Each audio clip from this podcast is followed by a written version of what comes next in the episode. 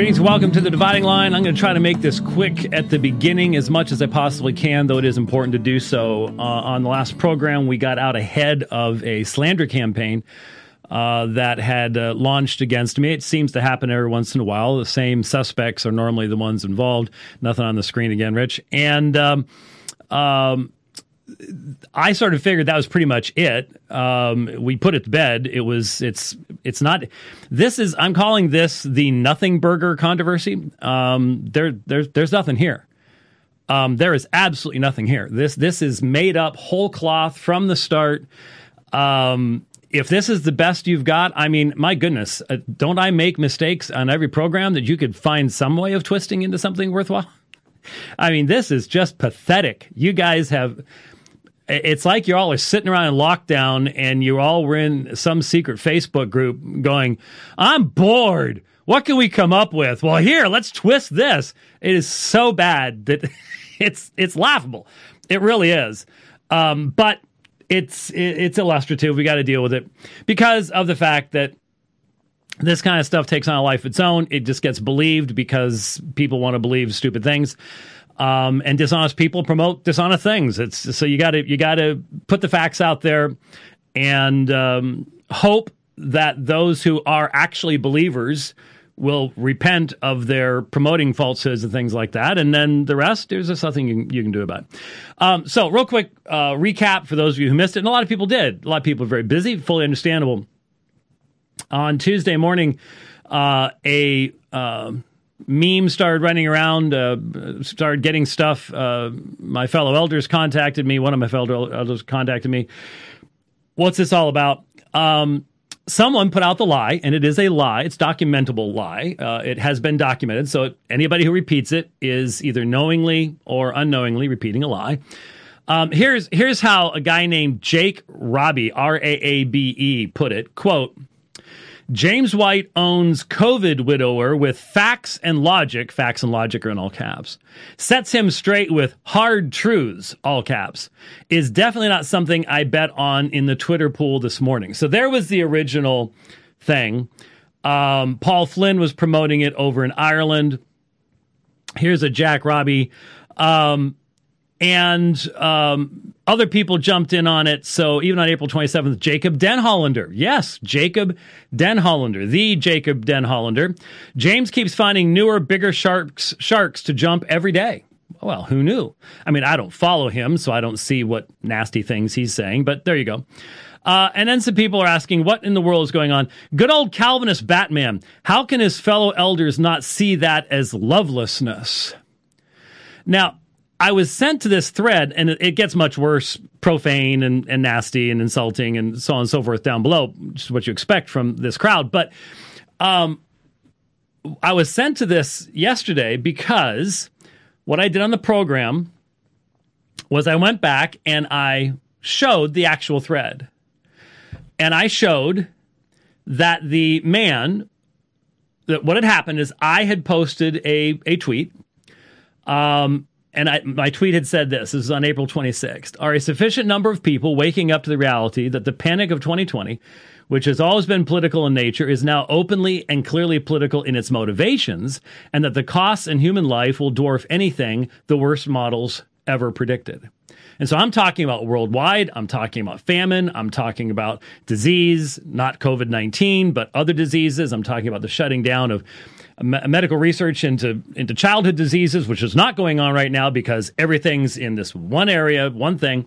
I'm talking about the possibilities of so destabilizing the social order around the world that you'll have war and hence a lot more people dying because of the massive overreaction that has taken place globally in regards to COVID 19.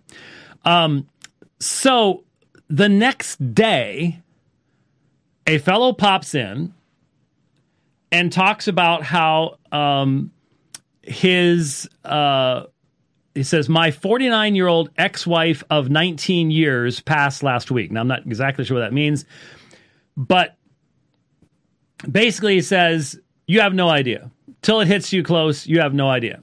Now the lie that people like Jack Raabe and others were putting out there is that I went after this guy with facts and hard truth. The reality is, as the actual unedited screenshots show, I didn't respond to him. I recognized that was that wasn't going to go anywhere.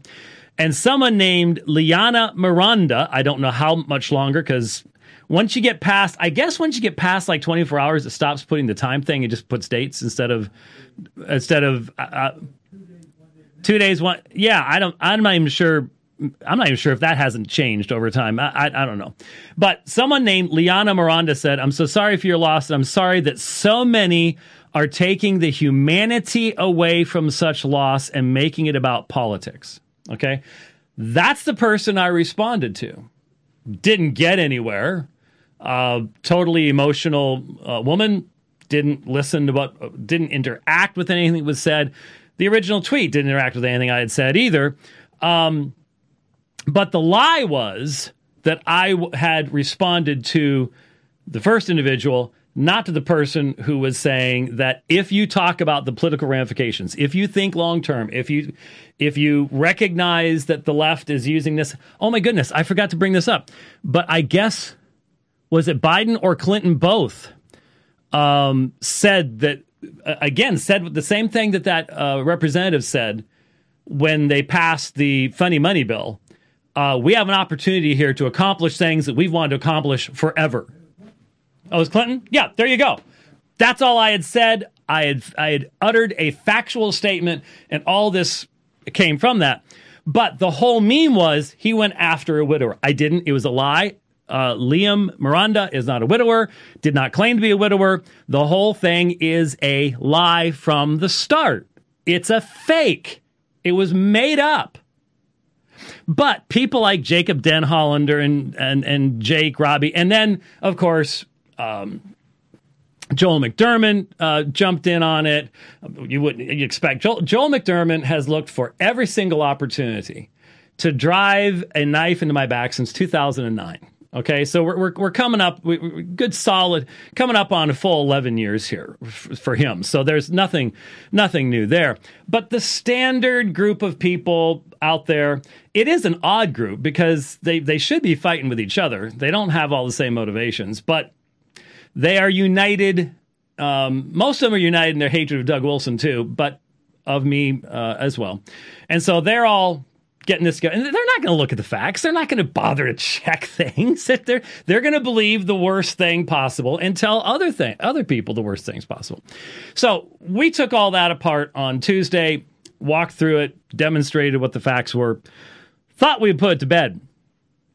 Well, not so much because uh, then, and like I said, I'm not going to read you, you know, some of the just absolute nasty. I mean, one one guy, um, j- well, just just some amazing uh, amazing stuff.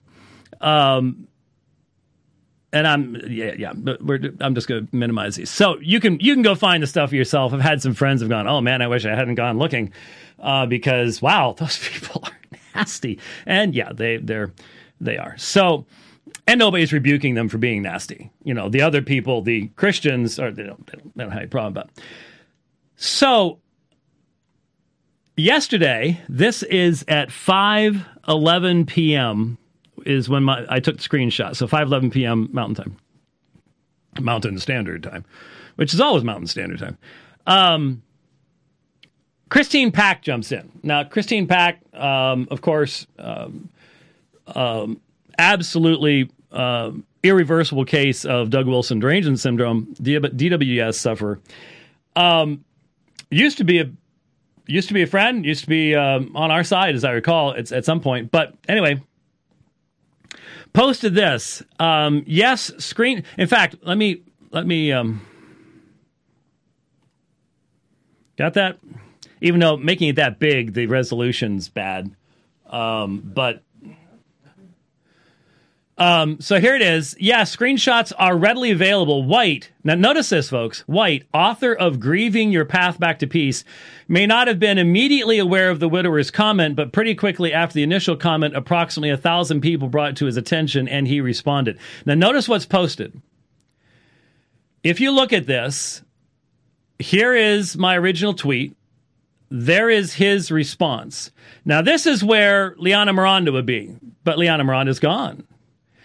And instead, what you have is you've now jumped through dozens of comments, hours, maybe even a day. I don't recall when it was.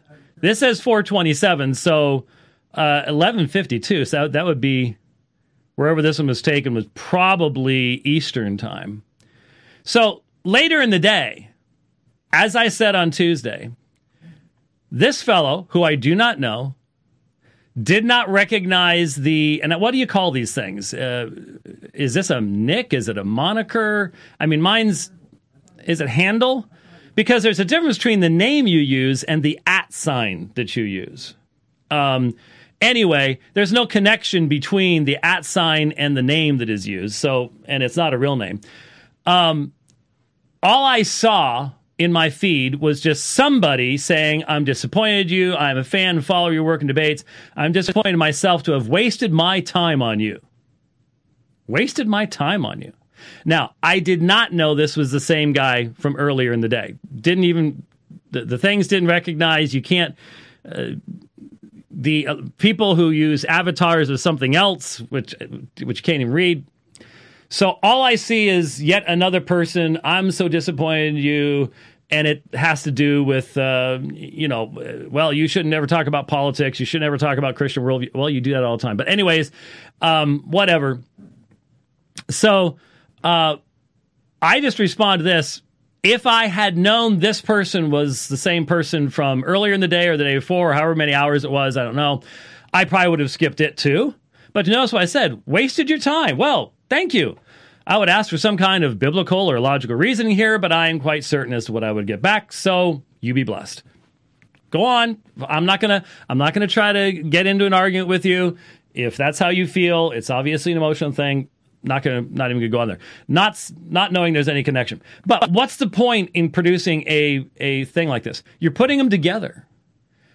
You're putting them together so that you're promoting the idea which has already been refuted, but you're sort of hoping people don't listen to the dividing line. And you sort of, the people you're primarily looking for are the people who want to believe slander and lies. And that's really what the internet's about today. People on both sides of the political aisle do the same thing. Right now, there are people, Joe Biden could walk up to um, 20 homeless people and give them his last dime and there are people on the right that would turn it into an insult or something. And we all know that there has never been anyone who has created more derangement. Not even Doug Wilson creates more derangement than Donald Trump does. So you see the memes all the time. Um, there was one recently where where it was Donald Trump saying, uh, yeah, I've heard that it's good to eat your vegetables. You'll be healthier. And then CNN, you need to mow your lawn and eat the grass. You know, this guy, and it's true. That's ex- it is exactly what happens. Well, that's what's happening to me. You're looking for those people who have already heard something about this, and they are inclined to believe it, and so you give them what they want. Now, this right here never happened Okay, there there is there is not only a time period, there's a day between these two, but down here there's no response to this individual. But the idea was I had gone after this guy. It's a lie. But this is meant to prop up the lie. Because then you have the later thing, which I've already said didn't even didn't even connect the two the two things. And all I'm saying is, so you be blessed. I'm not going to argue with you. I, you know, whatever. Okay both times it was the other guy coming after me, not me going after the other guy. Both times. And the first one I just ignored. It was like, oh, okay, not going, not not touching that with a ten foot pole. So you take out everything in between, but then you keep the narrative, where the narrative is, oh, he went after this person and he's arguing with this person, blah blah blah, which never happened. It was a lie. So it is edited so as to maintain the narrative. Then when I point that out, when I point that out, this comes up. Okay? So this was late last night, and this was again Christine Pack. I've already told her, um, you're you're slandering me. You're lying. You're posting stuff that didn't happen. Um, when you remove, when you take tweets out of their order, out of their context, and put them in another context, this is dishonest. I, I, I'm sorry if you can't understand that, but it is dishonest. So notice what has been done here. Here you have my original tweet, the response, and then notice, oh, look, look, 4.53 a.m., 427.20. And then here's 10, 11 a.m., 427.20. So see, this is after this. So see, we're not lying. But what is this? Look, look at what's look at what's happened. This one up here. Notice there's nothing above it. You know why? Because if you actually looked at it, it's not in response to this guy. It's in response to Liana. Oops, wrong person. Who cares? Edit it, post it, keep the lie going. There you go. Christine Pack. All right. I'm not sure why you people do this when the other side still has the opportunity to put the truth on the screen. It reminds me of remember Eric uh, uh, Eric Cantor. It it never I never figured out why he kept lying in front of cameras and microphones. There, this is all being recorded. How do you do realize that that eventually you will be found out? Well, thankfully you know, the, the, you know what's scary is if what if people start doing this with stuff from five years ago that you can't even find anymore, and you can't go back and go, wait a minute, no, that's no here. You see, there is it is there is a reason why Scripture has such a high standard for truthfulness and a high standard for witnesses. That's really, really important stuff. Uh, so this type of thing doesn't happen. So up here, I say, if I were to tweet a picture of someone who died of, say, a cancer that was caused by industrial contamination, would I be taking the humanity away from the loss by pointing out the obvious reality of the political realities underlying the situation? I've used the term reality too many times there. But the point is, who is that addressed to? Well, it makes it look by the creation of this that it's a response to this. That wasn't. Let me let me show you. Let me just, just make sure that we've we've got it here. Here's Here's the original. Here's the real thing. Here's my mine here. There's that one. Here's Liana Miranda. Notice taking the humanity away from such loss. Right below it, if I were to a picture of someone who died of, say, a cancer that was caused by industrial contamination, would I be, quote, taking the humanity away, end quote. Where is that from? That's from Liana Miranda. That's not from up here, is it? No. No honest person is going to believe these lies because they're lies. Documented, case closed. Christine Pack, delete your tweets. I'll accept the uh, the apology. In fact, I really, really hope you will do that, but I sort of doubt it. Um, same thing with Jacob Denhollander and all the rest of you. Be glad to accept your apology but you've never done it before, so I'm really not sure uh, I'll accept it now. But I would like to see it. It would be a wonderful thing because this kind of behavior, see, I can fight back. I have a platform, but when you do this to other people, they can't. That's why I fight back. Okay, internet bullies are internet bullies. They need to be identified as internet bullies. All right, just all there is to it. Hate to have to waste time with this kind of stuff but here's the, here's the reason why it's important to do so. Did you see? Oops, I minimized. Oh, great. I hate when you, you click back on the preview thing and there are now 47, 47 shots that you just uh, had up. Um, but let me, I, I, but I need to show this. Let me see if I can. It will be the last one that I choose. I, I can guarantee. Yep, so far. So, so I'm going to skip. of course, when you skip, it doesn't work either. Okay. There it is. Um, let me read it again. Christine Pack, white, parenthesis, author of Grieving Our Path Back to Peace, parenthesis closed. Now, why do that? It's purposeful. It's meant to cause damage. It's meant to damage the book. It's meant to damage me. It's meant to damage this ministry. Now, here's why this is important.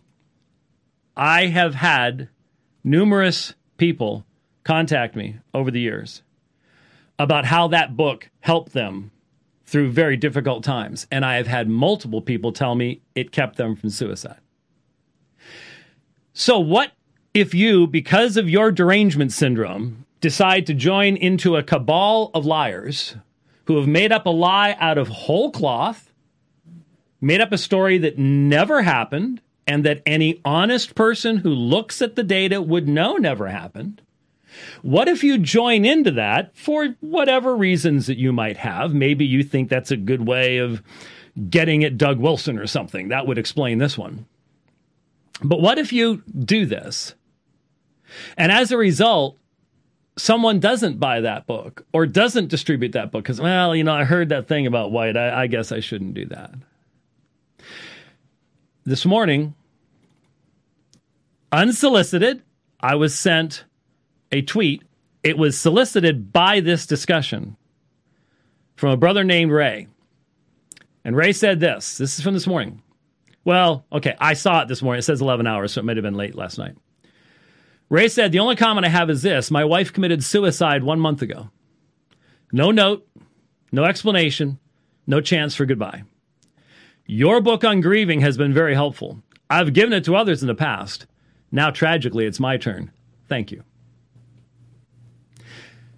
Here's the simple reality when you lose your balance, when you become deranged and imbalanced in who you have to attack and who you have to make stuff up about, you may well preclude people like this from having access to resources that they actually needed.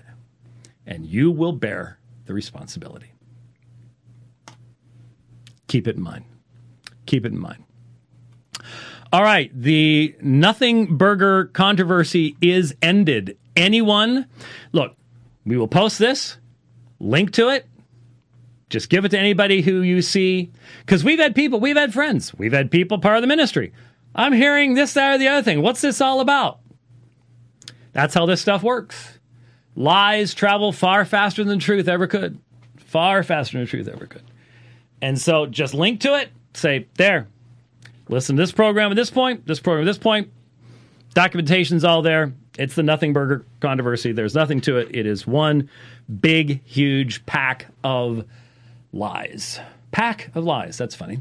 Um, so there you go. Um, didn't want to w- waste that time, but but there it is. Now, I was thinking uh, on a walk slash run this morning um, when, well, wait a minute. Let me, oops, did I bring that up? Yes, I did. And let me see here. Uh, yeah, yeah, that's that's that's pretty much where I wanted to go with that. Um, do y'all remember? I think it was. Let's see, it's almost May, so early April of last year? Can any of us remember pretty much anything before February?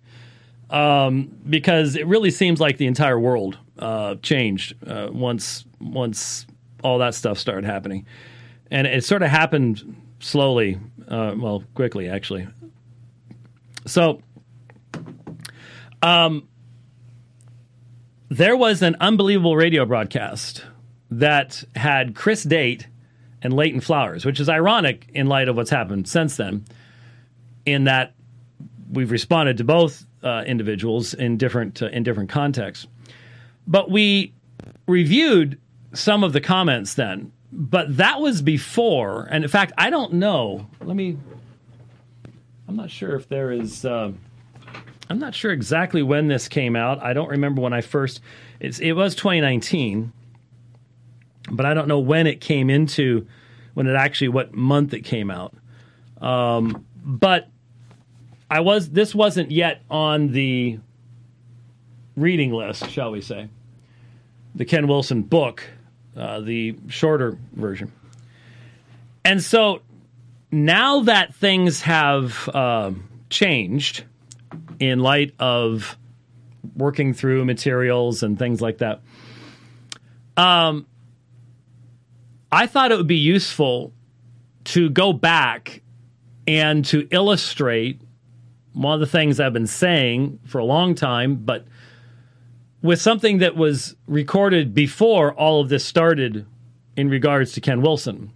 That was one of the useful things about reviewing the interview is and I have been told I, I, I am aware of the fact I haven't listened to it uh, that there's been a two hour thing that Leighton Flowers did with with Ken Wilson. I it it is um, it is a self evidently true reality. Any review of the Soteriology 101 website and videos will prove this that it's easier to produce material when you're only focused on one subject. When you are, okay, been attacked for this before, but it's simply accurate when you're a one string banjo. When you got one note to play, you can crank out the information. And I just, if you think that's mean, go look at the videos on the YouTube and ask yourself the question how wide and broad are Leighton Flowers' interests as far as what he's actually addressing? Uh, I'd say about one one thousandth as as broad as the topics that we address here. Uh, so you can you can put out a lot more information in a short short period of time. Um, but I haven't listened to that either. This is early last year, pre Wilson, as far as my knowledge of Wilson. And what it illustrates is one of my key concerns, not only with Flowers, but with Wilson as well. When you exegete a text of Scripture, and we can take this back to 2015, this has been the key all along. When someone claims to be exegeting a text of Scripture, you need to ask yourself a question Is this person spending more time telling me what the text cannot be saying or positively what it is saying? Now, we live in a day where unfortunately there is a tremendous amount of agnosticism, even among scholars, even amongst professing Christian scholars. And you've heard of epistemological humility. Any useful phrase has some element of truth to it, or it's not useful. Any joke has some. The reason Babylon Bee is normally, not always, but normally very funny is that there is a clear element of truth, which is what which is what's so much fun about watching Snopes do handstands and cut themselves and beat themselves with bats and everything else. when, when, when they're trying to fact check Babylon Bee is because what freaks Snopes out is there's always an element of truth. And so when you talk about epistemological humility, yeah, we need to recognize none of us has all knowledge. None of us is in and of ourselves infallible as an interpreter, an exegete. On the last program, I talked about a situation where I myself have to go, ah, looking at that textual variant and that text, um, you know, 20, 25 years down the road, 30 years down the road from where I first examined it is it possible that I've either learned more since then or gained enough perspective to look at it from a different angle and see things that I was unable to see before, unwilling to see before?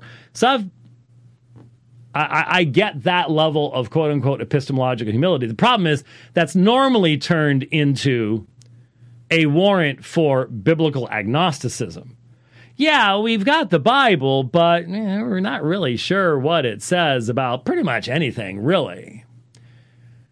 That raises the question I may do this sometime down the road. I did a sermon years ago uh, out of Second John. Wonderful little book. And it was about um, the fact that the truth of the gospel would abide with the church. This is a confidence that we can have because of God's sovereignty. If you don't have a sovereign God, the, the, yeah, the, the truth of the gospel may have been lost. But if you have a sovereign God who is accomplishing his purposes in this world, then you can have confidence in in that reality. Um, so, epistemological humility has an element of truth, but it cannot be used as a broad warrant for simply saying we, we can't know what the truth is. So, when you hear someone who is far more concerned about what a text could not possibly be saying than they are in explaining from the text, from the language, from the grammar, and from the flow of the context. Obviously, the emphasis has to go on the preceding context, but you can always look at what comes behind, even though there may be a break in thought, things like that. That's why um, antecedent context is is always most important. Um, then you you you should your your antenna should come up, and you should be going, hmm, what's going on here? This this is a test that you should apply to everyone, myself included. Myself included, anybody. And yeah, your own pastor as well. And here's here's a warning. Not every sermon from your pastor is as good as every other sermon from your pastor.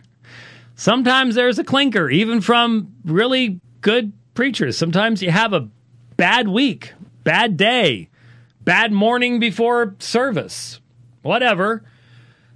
And we should not feel that there is anything wrong with recognizing at times I'm not 100% certain about that one.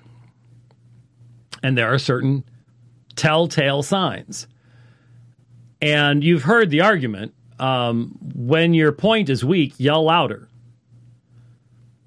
That happens in a lot of sermons, and that happens in a lot of debates too. And so I wanted to go back and I wanted to listen to because what what did we do again, when you start doing so many programs back to back, it's hard to remember what day was what. But I think it was this week. I think it was Monday that we did Isaiah 10. Okay, I think it was Monday. Um, Isaiah 10 is one of the key compatibilistic proof texts. When I say compatibilistic, simply the recognition that you cannot flatten out the Bible's teaching into an either or situation where you banish God's sovereign decree so as to leave room in your flattened out two dimensional universe for autonomous free will.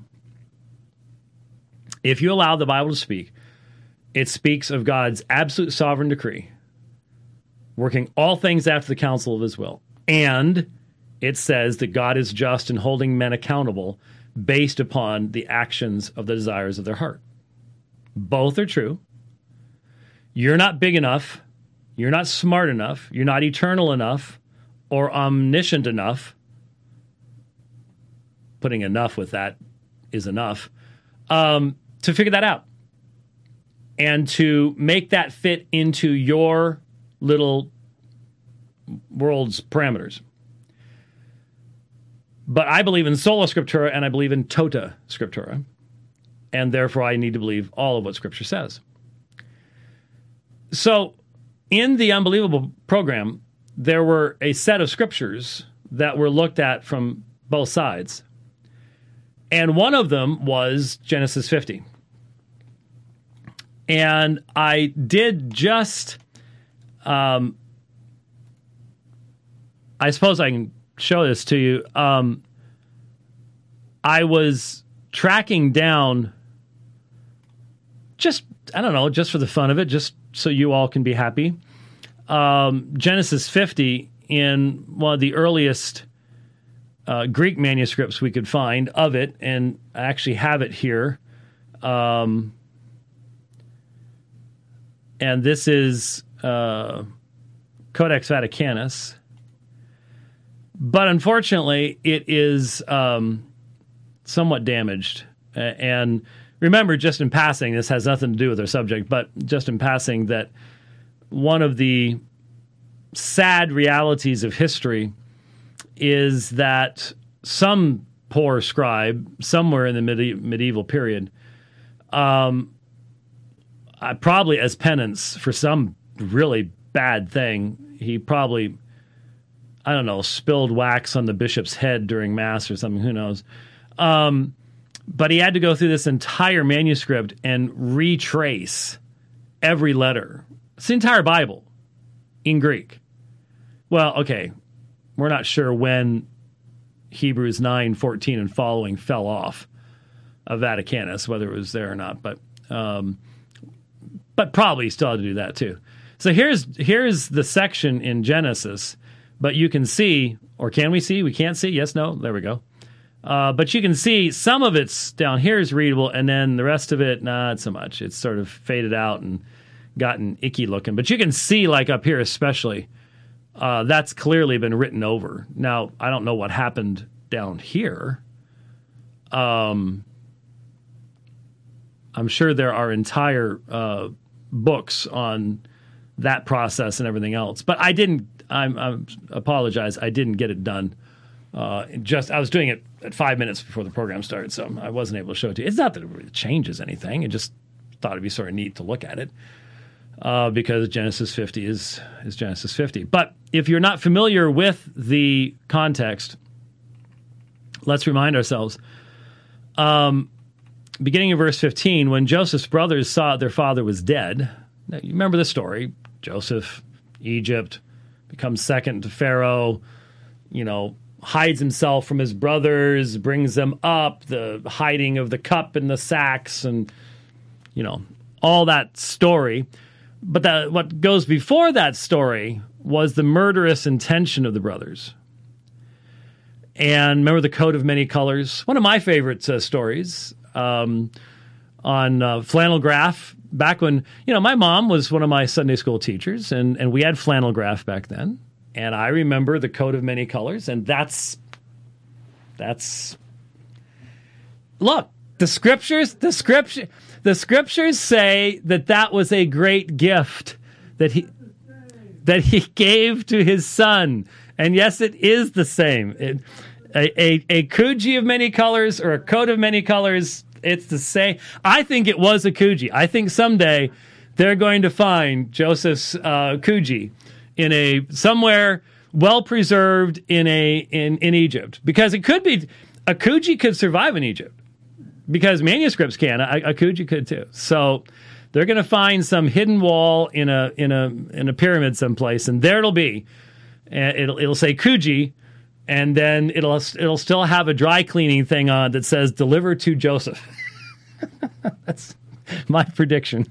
It's about as good as everything else you get in Charisma News, anyways. So might as well throw that one out there. Anyway, so you remember the story? Jealousy, God intervenes. God intervened. Now we, we have to keep we have to keep this context in mind. And it's a context that Leighton Flowers knows because he's going to mention it. And that is the, the the initial desire of the brothers was not to sell Joseph, it was to kill Joseph. Bury his body, deceive their father, and that was not God's intention. That's Psalm 33. God's intention is established, man's intention is thwarted. That's not who had autonomy in this situation. Did Joseph's brothers have the ability to kill Joseph? Did they have the ability? Course. They would have had the weapons, they would have had the opportunity, they probably could have gotten away with it. But did they have the ability? Because remember, this is Leighton Flowers' big thing. Is he wants the provisionists are all about responsibility means the ability to respond, hence autonomy. So, did Joseph's brothers have the ability to kill Joseph in reality? And the answer is no, they did not. Why? Because, as we're going to see in Genesis 50, it was God's intention to bring the children of Israel into Egypt. Think about it. What is the single most often repeated example in the New Testament from the Old Testament of God's action of deliverance in Jesus? Passover, Exodus. What do you have to have for that? You got to get the people of Israel into Egypt. How do you do that? Joseph. Joseph sold into slavery into Egypt. It absolutely key to the entire redemptive story. Unless you're going to say that God really didn't have a story and he's just sort of bumbling along with these guys and going, man, I'm not sure how long it's going to take. I'm, I really want to get the Messiah to come, but whenever I can work it out. Um, and then this happens, and it's like, oh, well, I'll try to make the best come out of this, or I'll try to make the best, best come out of that. Can you imagine if the promise of Romans 8:28 is I'll just try to make the best come out of all the evil I can, but it's going to be really ugly messy. So that every bit of the blood on the doorposts, the paschal lamb, the unleavened bread, the death of the firstborn, the despoiling of the gods of Egypt. It's all just fortuitous. It wasn't intended by God. Because every one of those requires tens of thousands of quote unquote autonomous free will choices to make any sense or to come about. So, God kept the brothers from killing Joseph. Let me put it this way the brothers could not have killed Joseph. They did not have the ability to kill Joseph. Physically, yes. On the human plane, yes. In reality, no. But, but, and here's the key. Here's the key. Upon which level does God's righteous judgment operate in judging whether something is sin? That's the issue. And the answer is, and the answer given in Genesis 50 is, the level where our will exists and our knowledge exists. Because the Joseph's brothers, I assure you, had no idea. As they saw him coming, they saw the Coogi from afar.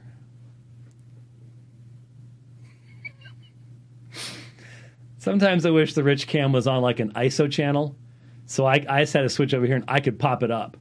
So you could see the pained expression. Yeah, yeah, there. they saw the Coogi from afar. And uh, you're, you're, you're not allowed to face palm right now. Yeah, it's politically incorrect face palm. Yeah. Um, they saw the Coogi from afar and they are judged on the basis of the hatred and murder that filled their heart, not on whether they followed through with it, because they couldn't, because it was not God's will that Joseph die.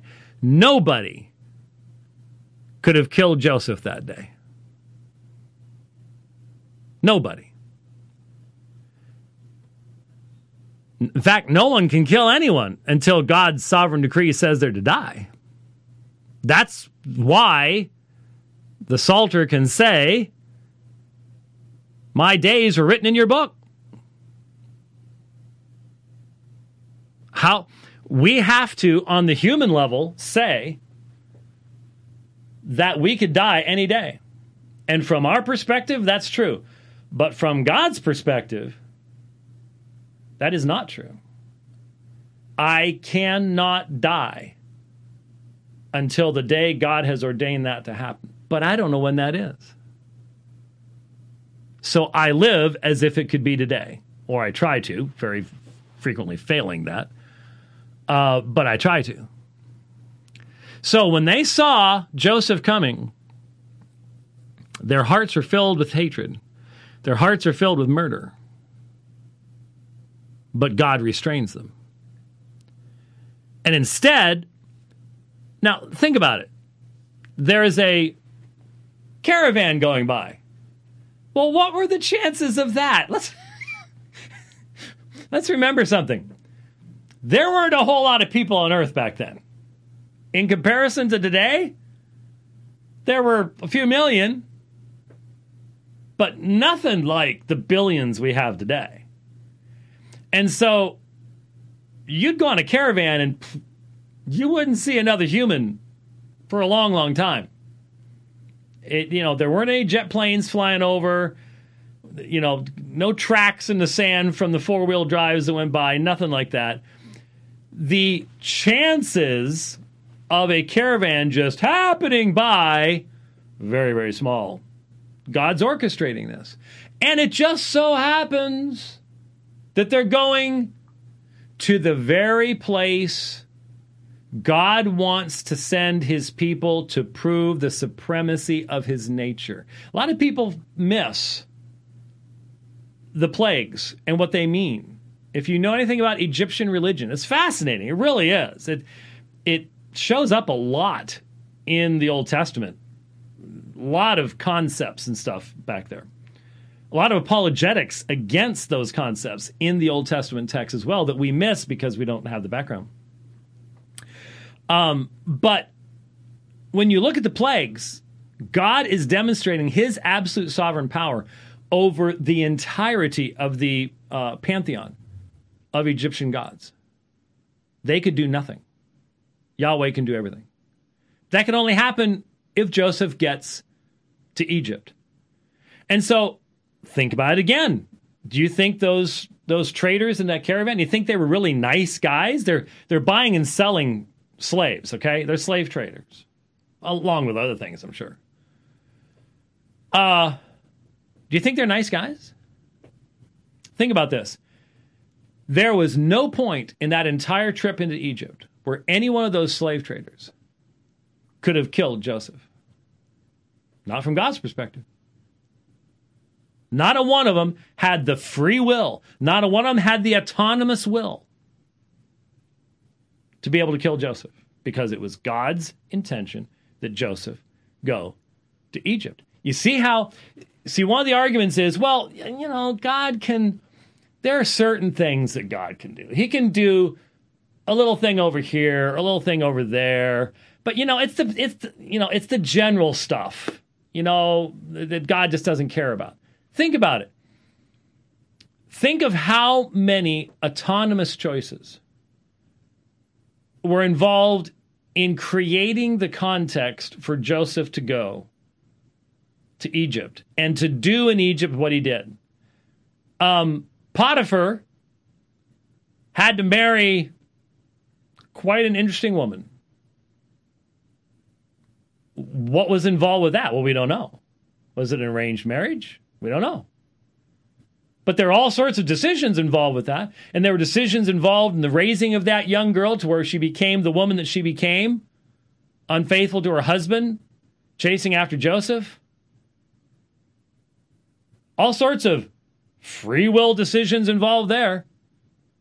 And God thwarted anything other than what would bring about the fulfillment of his intentions and purposes because he needed to go to prison and he needed to go to prison at the exact time that the certain people would be there that would allow him to interpret the dreams, that would allow him to do what he did and rise to the position he did in the Egyptian government, and then provide the seven years before the seven years of famine, or all sorts of other people would have died. You see how many tens of thousands and hundreds of thousands of people are involved in each one of these stories?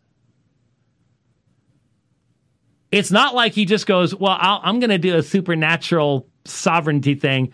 Boop, right there. That's it. Everybody else is cool, right? No, no other, no other autonomous wills affected.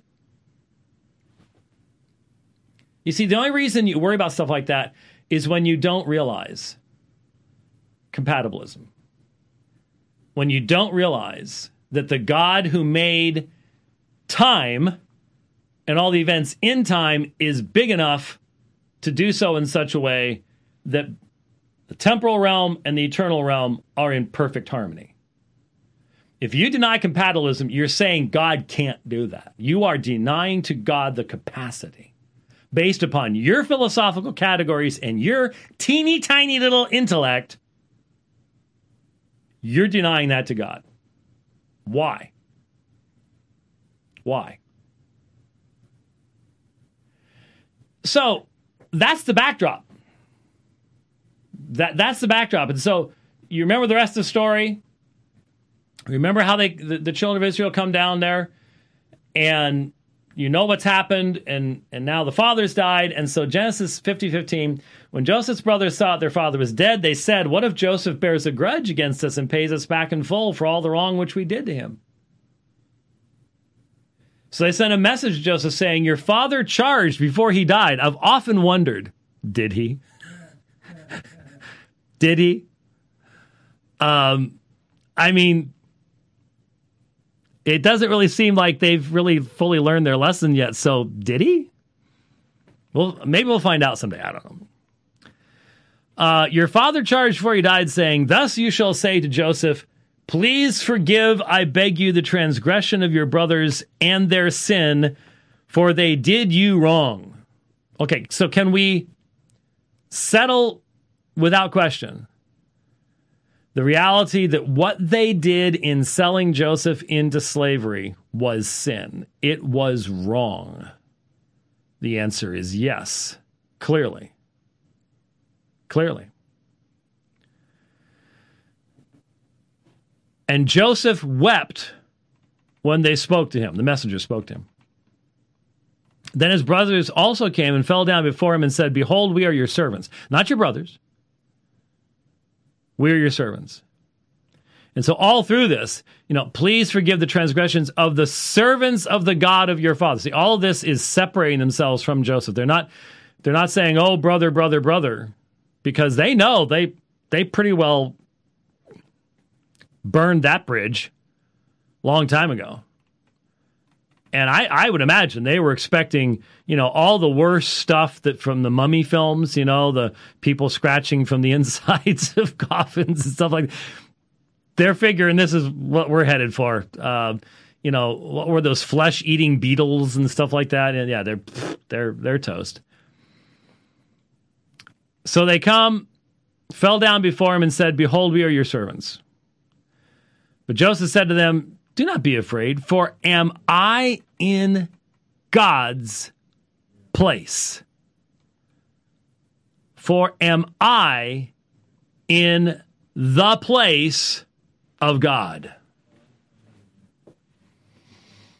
May I suggest that Joseph understood something that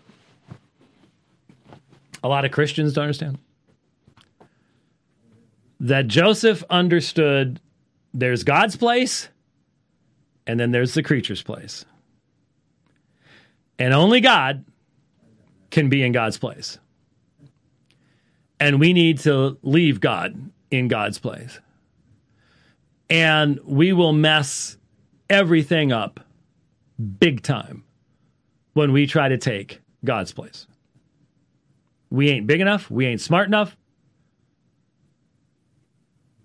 We shouldn't even want to be there. Am I in God's place? That has to be understood before the verse 20 will be understandable. That there is a place for God. And here's my argument I believe that the, uh, that's what I forgot to do. I downloaded it. A guy named Kemp was on with, um, with Leighton Flowers. And did I put that let me look real quick. I did download. Uh, it was there. It is. Ah, good. I can do this. Okay, I'll do that in a second. Um, I honestly believe that the only way that you will be able to see the fullness of what Genesis 50:20 means. And Genesis 50:20 is words of wisdom that come from Joseph who suffered for decades before he could come to understand. The immature, proud little kid who had his Coogi ripped off of him before being sent to Egypt had changed massively in the years afterwards. And he had suffered.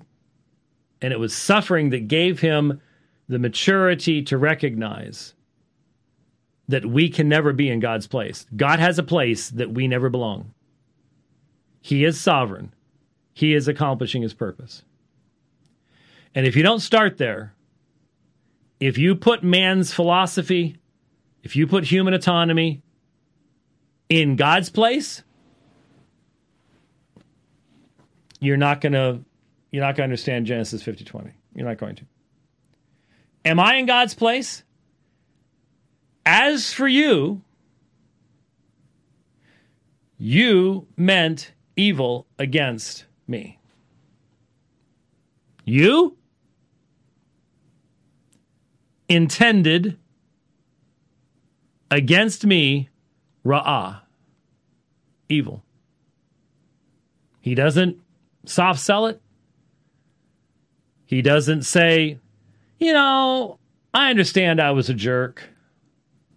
I understand I was arrogant. No.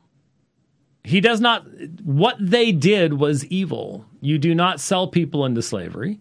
You do not take their clothing and dip it in blood and torture their father into thinking for years. Can you imagine not only the suffering of that old man, part of which he brought on himself? There's no question about it, but it was still suffering that was undeserved. The suffering of that old man, and then can you imagine the family dynamic? the first time after he sees Joseph, after he has the whole story, when he is alone with those brothers and Joseph's not there. What was that like? That man's not stupid. He knew what his sons had done. He knew his sons had sat there and pretended to comfort him as he wept and mourned. And they well knew Joseph was not dead. And they were the ones that had sold him into slavery. That's a somewhat of a non functional family. a few problems in, in yeah, mm-hmm, no two ways about it. That's why it really makes me wonder: Did he really say say this to Joseph? Um, yeah, I'm not sure. You meant evil against me. He doesn't use some strange word that could be translated many different ways. Ra'ah means evil. And you intended it. It was the intention of your heart and it was aimed against me. It wasn't just, you experienced this strange, impersonal feeling of evil, and I got. No, it was, you intended evil against me. That's what the first four words, not including pronominal suffixes, or, or um, pronominal suffixes, right? Not including any antecedents. You intended evil against me. God, then using the same verb, intended, and I'm looking over the Greek Septuagint as well, both use, using boulomai. God intended, meant it for good, not for me. There's the, the, the for me is not uh, repeated, meant it for good in order to bring about this day, literally, this present result, and to preserve Am Rab. Many people, chai, alive, to reserve, reserve the lives of many people. So let's look at what is not parallel between the two first. What is not parallel is, as one would expect, as one would expect, the brothers' intentions very narrow, focused solely upon Joseph. You meant evil against me. God meant it, which was their act of evil. There's no question. It's the same thing. God meant it for good. But it's not just for my good. He meant it for good in order to bring about this present result to preserve many people alive. And yes, that meant their family and flocks and servants and all the rest of that stuff. But we know that many people in Egypt had been preserved alive because of the interpretation of the dreams, the famine, storehouses, you know, you know the rest of the story. So there is not an absolute parallel because God's intention is bigger, broader, and better. But what is unquestionably parallel, the only the only reason that the Hebrew looks different is because when you write Hebrew, you use different forms depending upon the form of the verb, whether it's singular, plural, you can have direct objects, etc., etc. And so you meant evil, that's the brothers. But God singular, but it's the same verb. You intended, you meant, and there's only one object it, the act of evil. You meant it for evil, God meant it for good. And I'm just going to start looking at this camera eventually because, you know, we've been going for over an hour and just one. So I don't know what he's doing in there. I don't know. He's not listening to me, obviously. He's he's he's on his phone, he's doing his thing, and you know, I don't know. So what can I say? So, um, Oh, I lost him at, at the Coogi. Okay, yeah. Uh, Joseph's uh, Coogi, he just decided at that point that theologically he just couldn't buy it anymore and he's, he's bailing out. So, okay, that's fine. You have absolute parallel. You have one act, it was an evil act, but it was intended by God. I don't know how you can get around this. You can sit there. Well, you're going to hear one way of trying to get around in a moment. But you have one act. And in God's ordering of his universe, the judgment for that act is based upon the intentionality of the will. They meant it for evil, God meant it for good. That was how God chose to get Joseph into a place to save many people alive, and that is good. The act itself on the part of the brothers was evil. If you have to flatten that out to where both of those statements cannot be true, you will never, ever be able to handle the text of Scripture in a meaningful fashion. You won't. You won't. So, with all of that, having spent that much time, let's take a listen to what what somebody made a meme. Oh, a, uh, uh, a, a, a Coogi meme. Why can't I see memes? And why is it like during the program and stuff I can't see memes? It, that makes me very very All I see is Christine Pack. Well, I, I, I will eventually see it. Um, unpopular opinion. Dr. Ugly, 1689, got his Coogi sweater style from Biggie Smalls' notorious B.I.G. No, I did not. Uh, no, factually, My first Coogi was in 93. I don't think those guys were around in 93. That was given to me by a friend. So, nope, that ain't that ain't working. But yeah, no, I don't see any uh uh Let he at hath no Smith and Wesson sell his Coogi sweater, misspelled Coogi sweater vest, and buy one. yeah, that, would be some fun things to look at when we get done here. Um, okay, before I play Leighton Flowers, the whole deceitfully edited narrative is White's attempt to misdirect away from the fact he showed zero compassion to the man who had lost a loved one. Okay, can I stop here for a second? The lie has been exposed. The second lie has been exposed.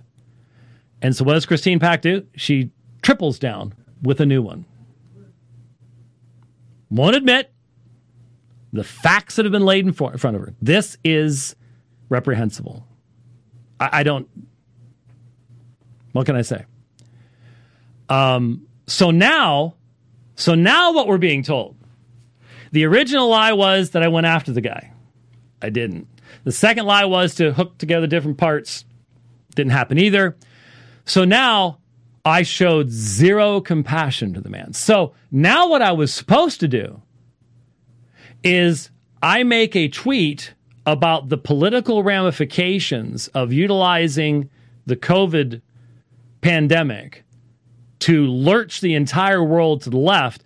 What I'm supposed to do is someone comes in bombs that with an emotional tweet, and I am supposed to somehow engage in some type of counseling online with this person rather than just going, that's a that's a hand grenade. I'm not pulling the pin on it. If you want to pop into someone's thread, throw a hand grenade in, I'm not gonna I'm not gonna respond to it. But now, now that's the new meme. You see, we got caught in the first ones. We got caught lying. Let's lie some more. Christine, you need help. You need help. Have you talked to your elders about your problems? You need help. This is just unbelievable. It's Just, wow.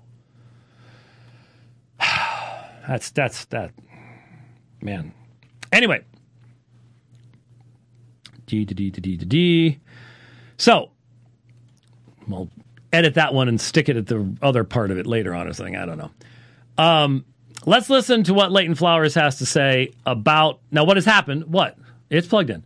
Um, what happened was Chris Date had given his presentation. This was, if you recall, I think it was at three. Was it three or two verses? I can't remember which. Each side presented their viewpoint from a passage of scripture, a couple passages of scriptures, maybe two or three. Then the other side responded, and then reversed. So this is where Chris Date is giving obviously a prepared thing, and then Leighton is responding. Now, I don't know if they mentioned. I can't remember now. It's been over a year.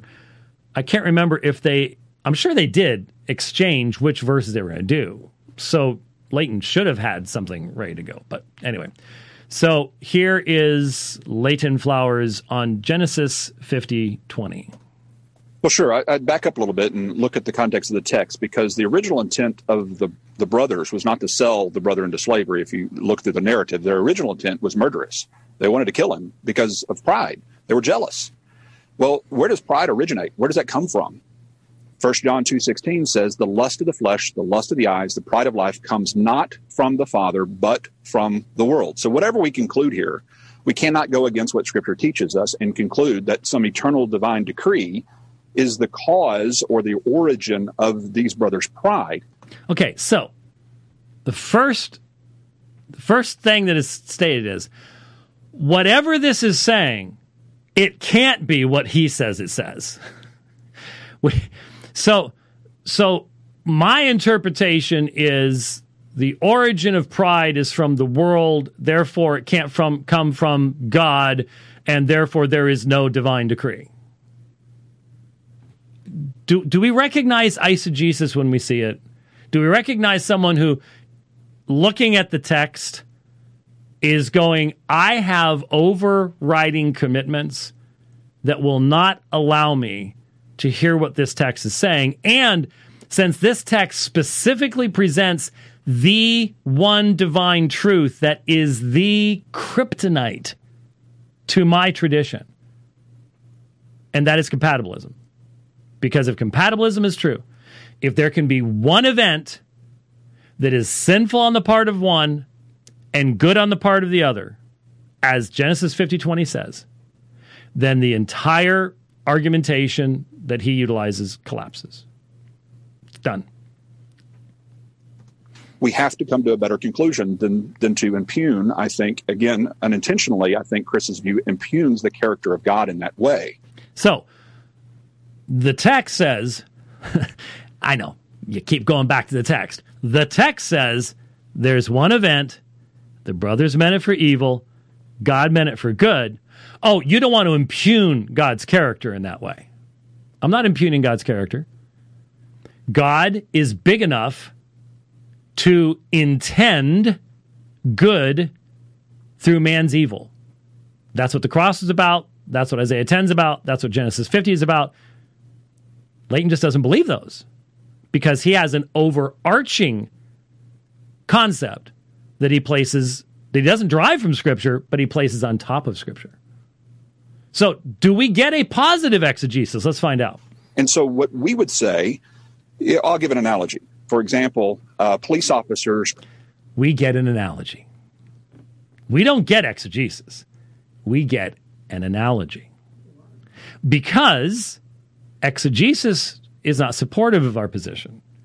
But an analogy, we can try to come up with a story that will keep people from recognizing that we're not actually dealing with the text because we have a different ultimate authority.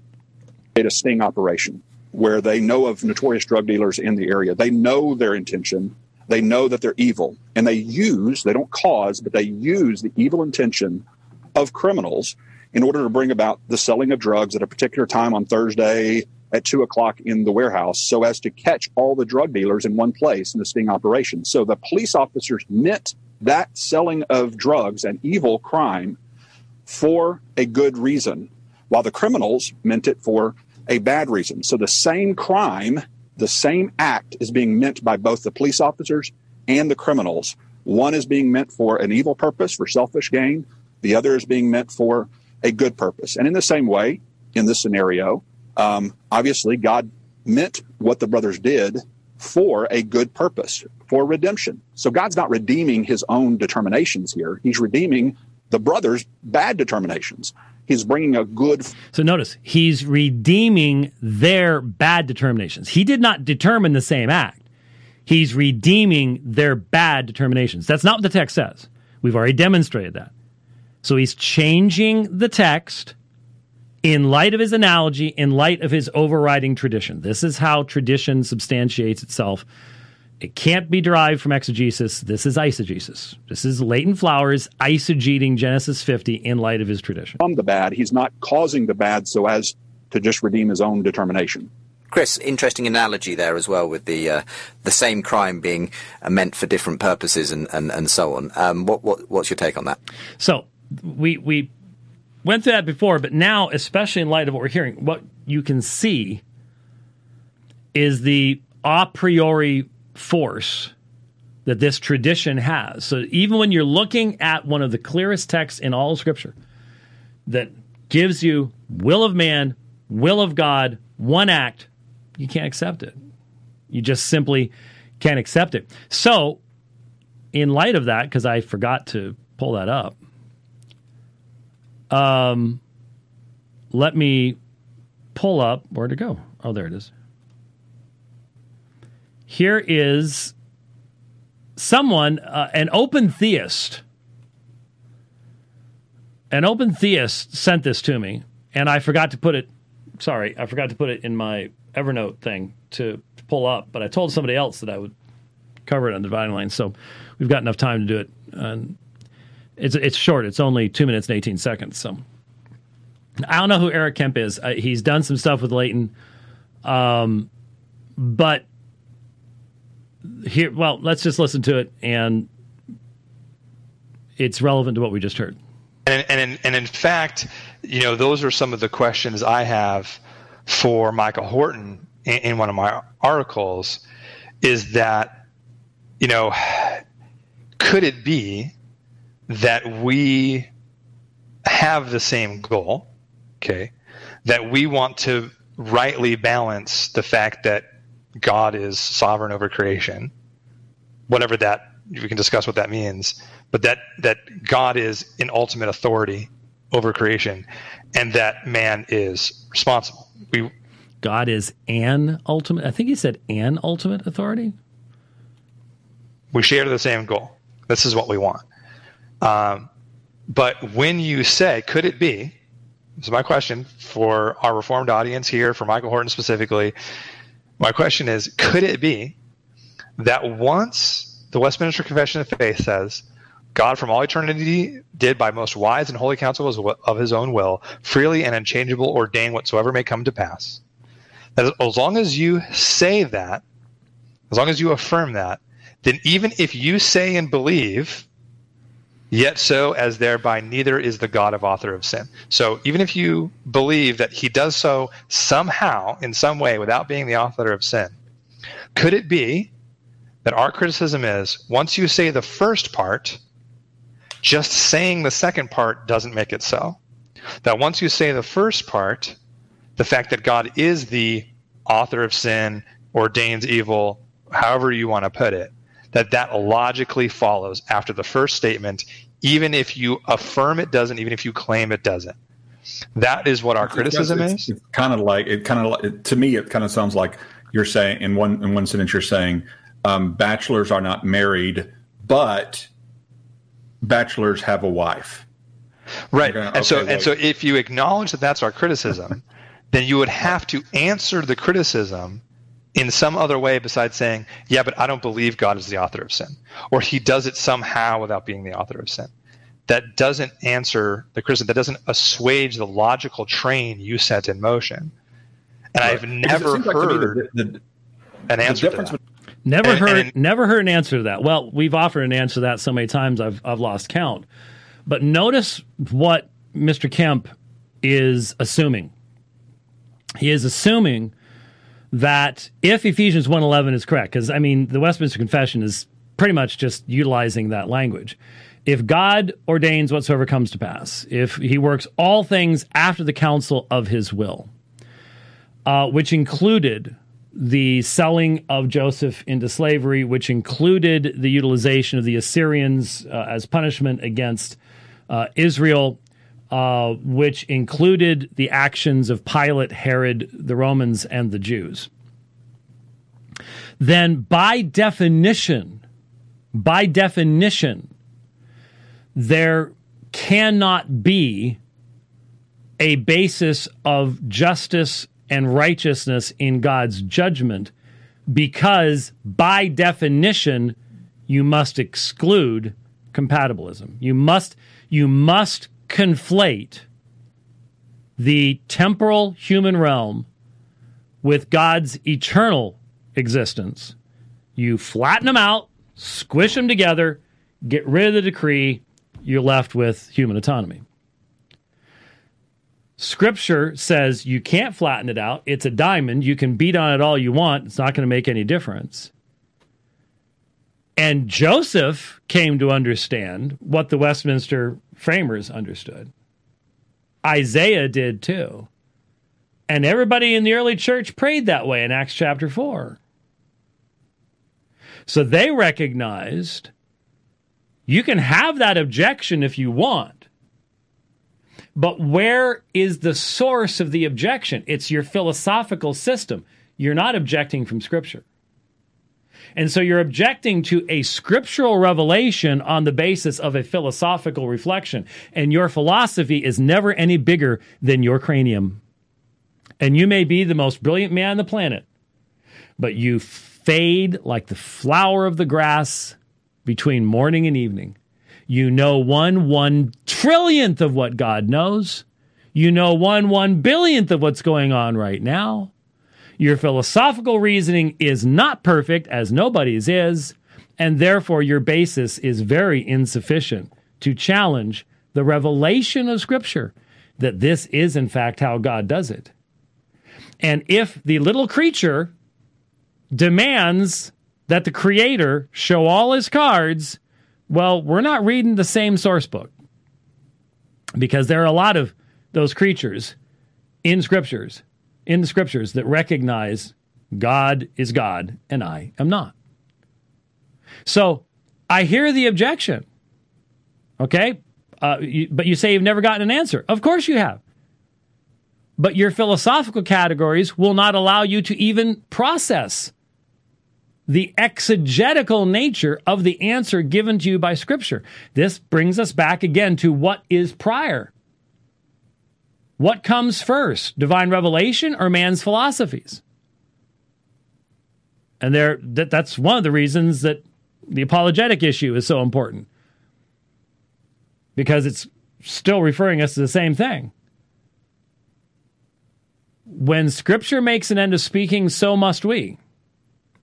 That's based upon an epistemology and understanding of the sufficiency of Scripture and the fact that God provides what we need, not necessarily what we would like, in the extent of that revelation. Now, do I believe that sometime in the future, in the eternity to come, um, there's probably going to be a whole bunch of aha moments where we go, oh, ah, oh, yeah.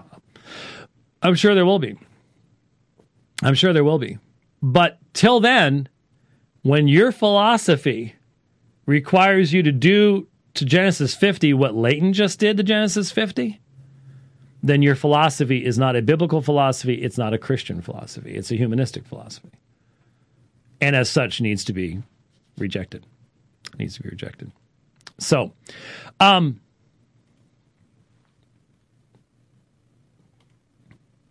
get that.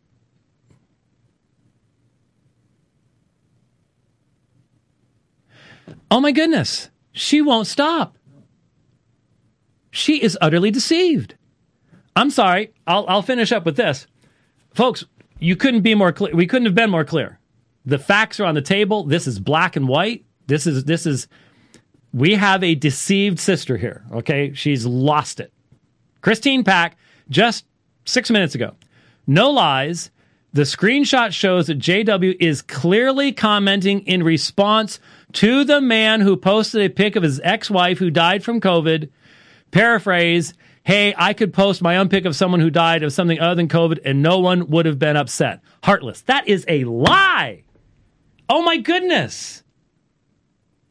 That I can, it, it is stunning to me. Mark her down. We have someone who is simply intent upon creating something, will not accept correction. Stunning. And then she reposts the picture. That that requires a level of dishonesty and deceitfulness that is truly astonishing.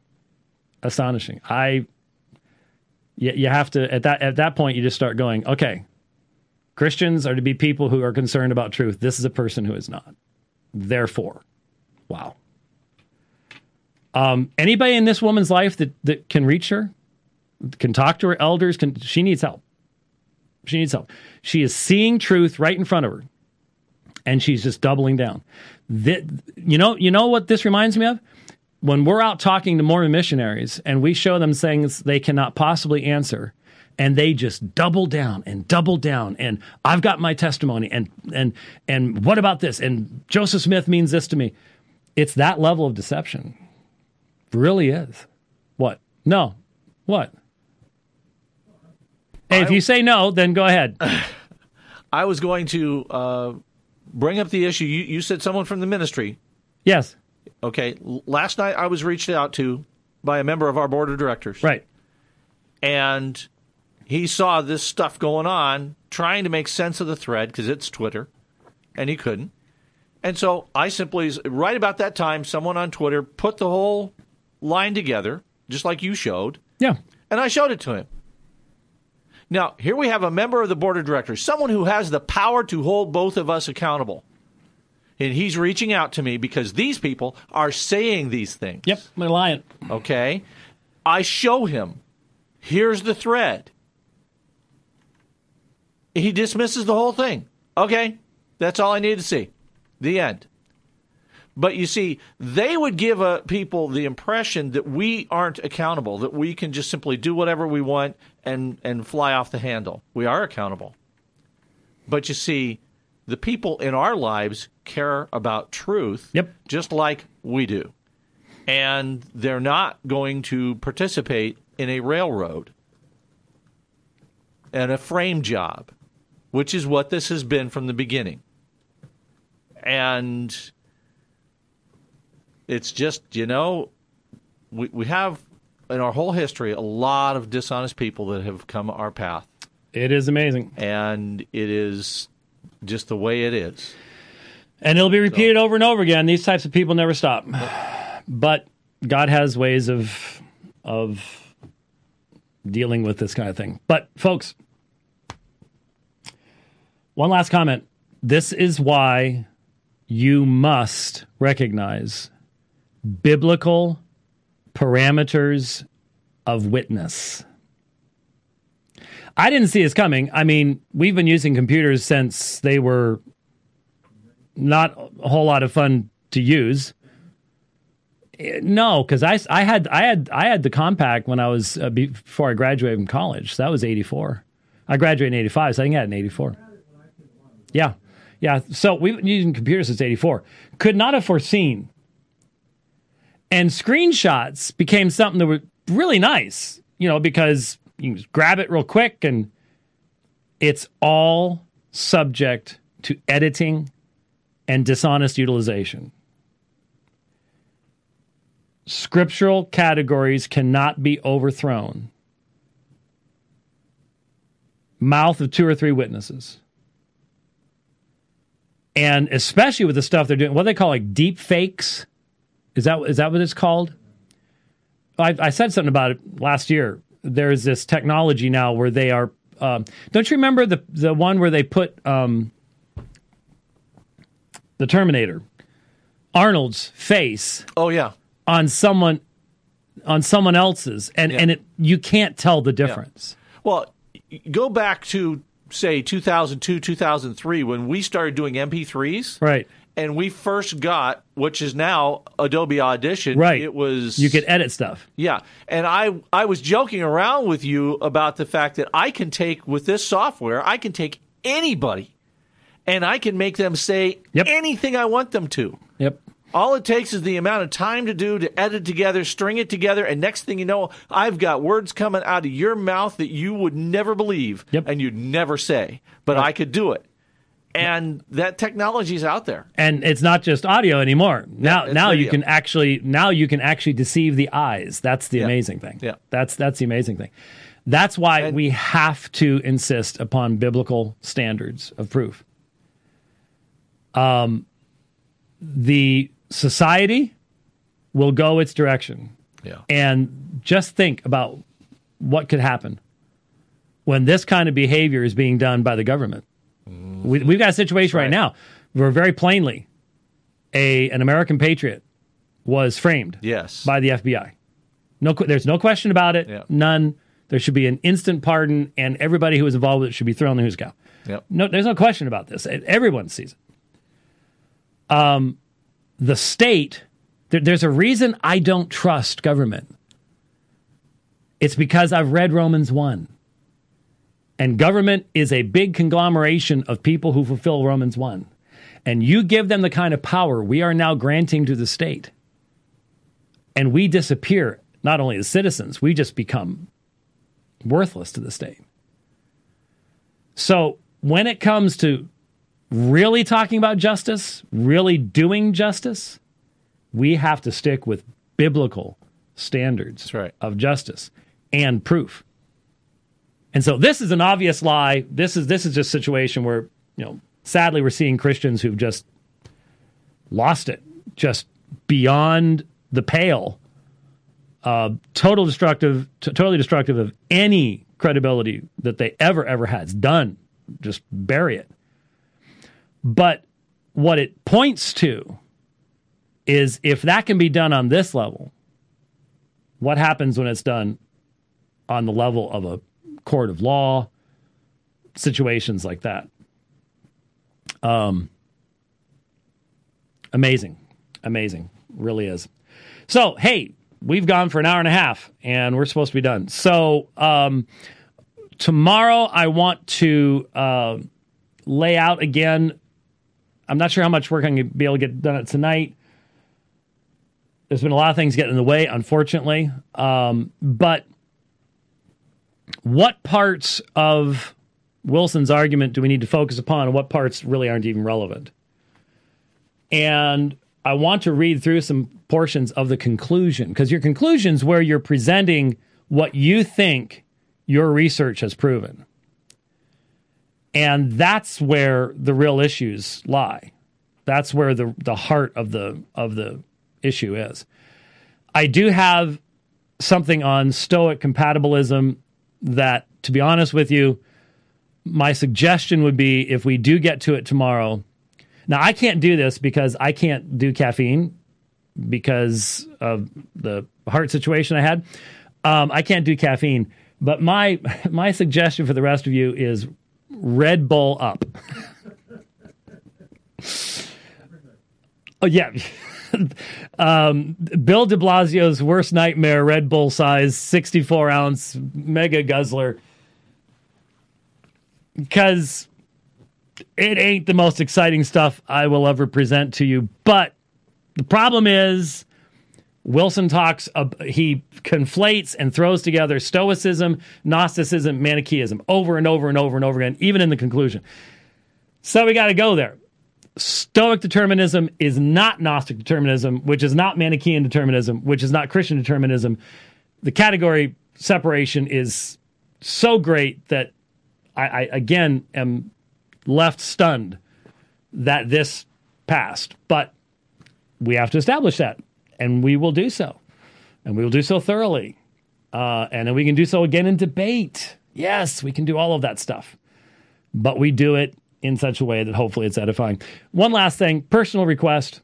Again, like I said earlier, uh, these folks are on a mission right now. The mission is to destroy this ministry, to destroy the works that we've put out, um, works that have helped people.